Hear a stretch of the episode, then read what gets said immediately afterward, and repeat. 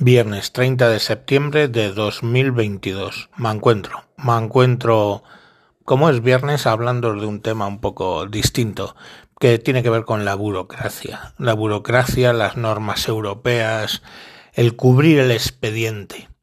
Fijaros, hace ya uno, habrá una década o algo así, apareció lo de la PRL, Prevención de Riesgos Laborales. ¡Oh, qué cosa más divina!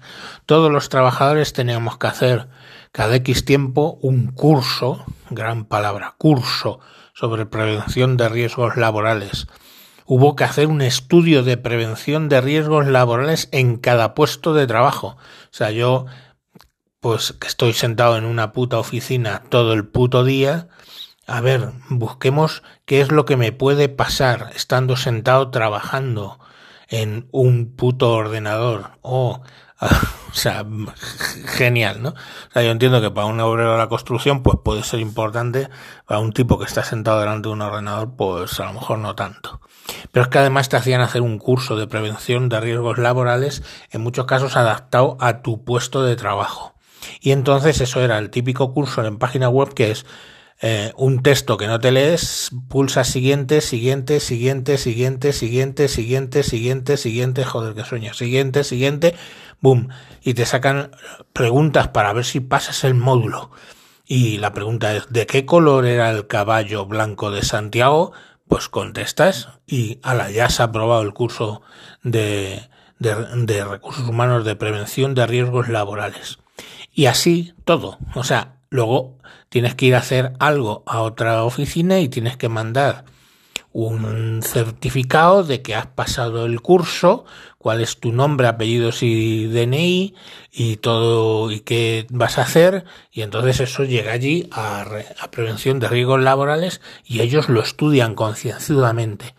Dice, a ver, este tío viene a instalar Windows. Uf, no sé, qué riesgo puede, yo qué sé, se puede torcer el dedo gordo al pulsar la barra espaciadora.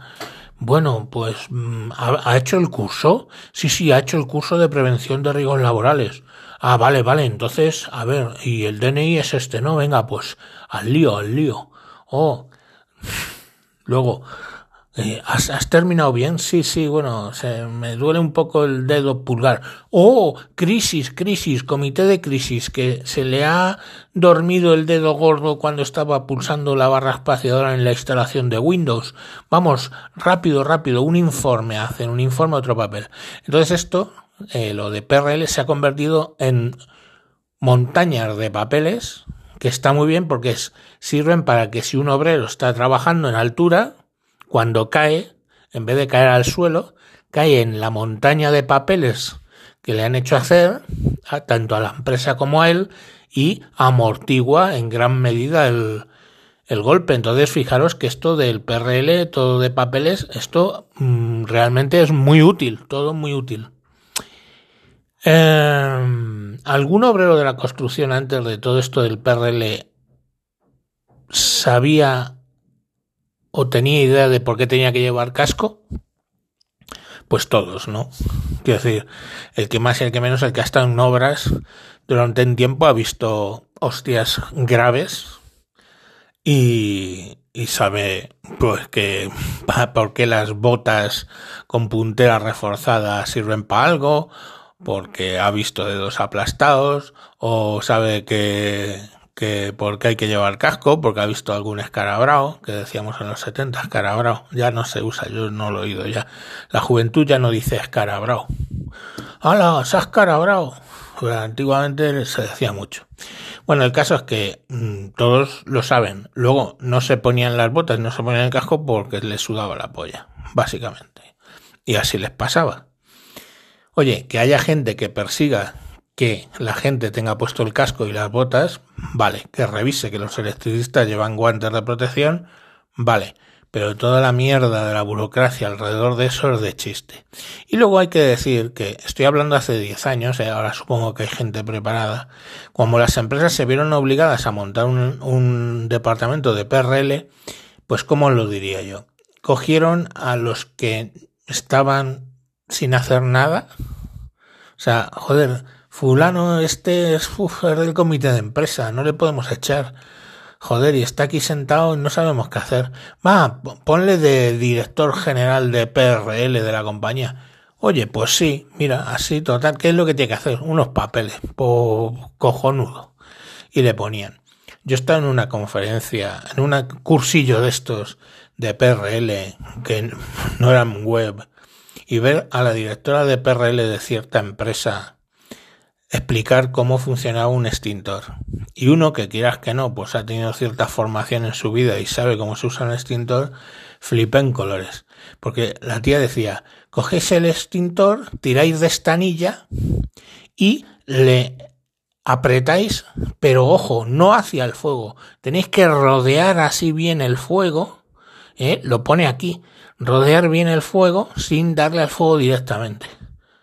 Y yo decía, esta hija de la grandísima puta ha interpretado las instrucciones de eche el fuego a la base de las llamas como rodear sin darle al fuego, rodear bien al fuego. Pues sí, claramente.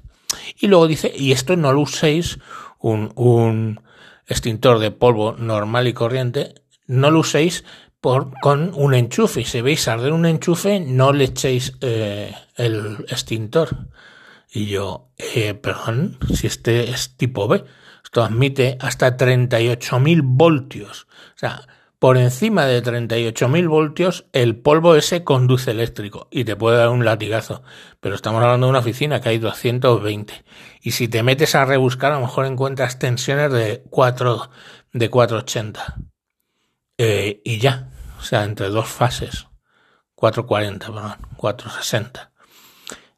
Entonces, eh, no, pues le dice, no, no lo echéis. Bueno, pues en el intermedio me fui y le dije, oye, has explicado dos cosas mal. Casi que eh, acláralo luego. Digo, lo de echarlo a la base de las llamas quiere decir que no lo eches a la parte alta de las llamas, sino a la parte abajo, que es donde está el comburente, el combustible, donde hay la mezcla entre combustible y comburente. Digo, échalo ahí abajo, en la base de las llamas, no alrededor.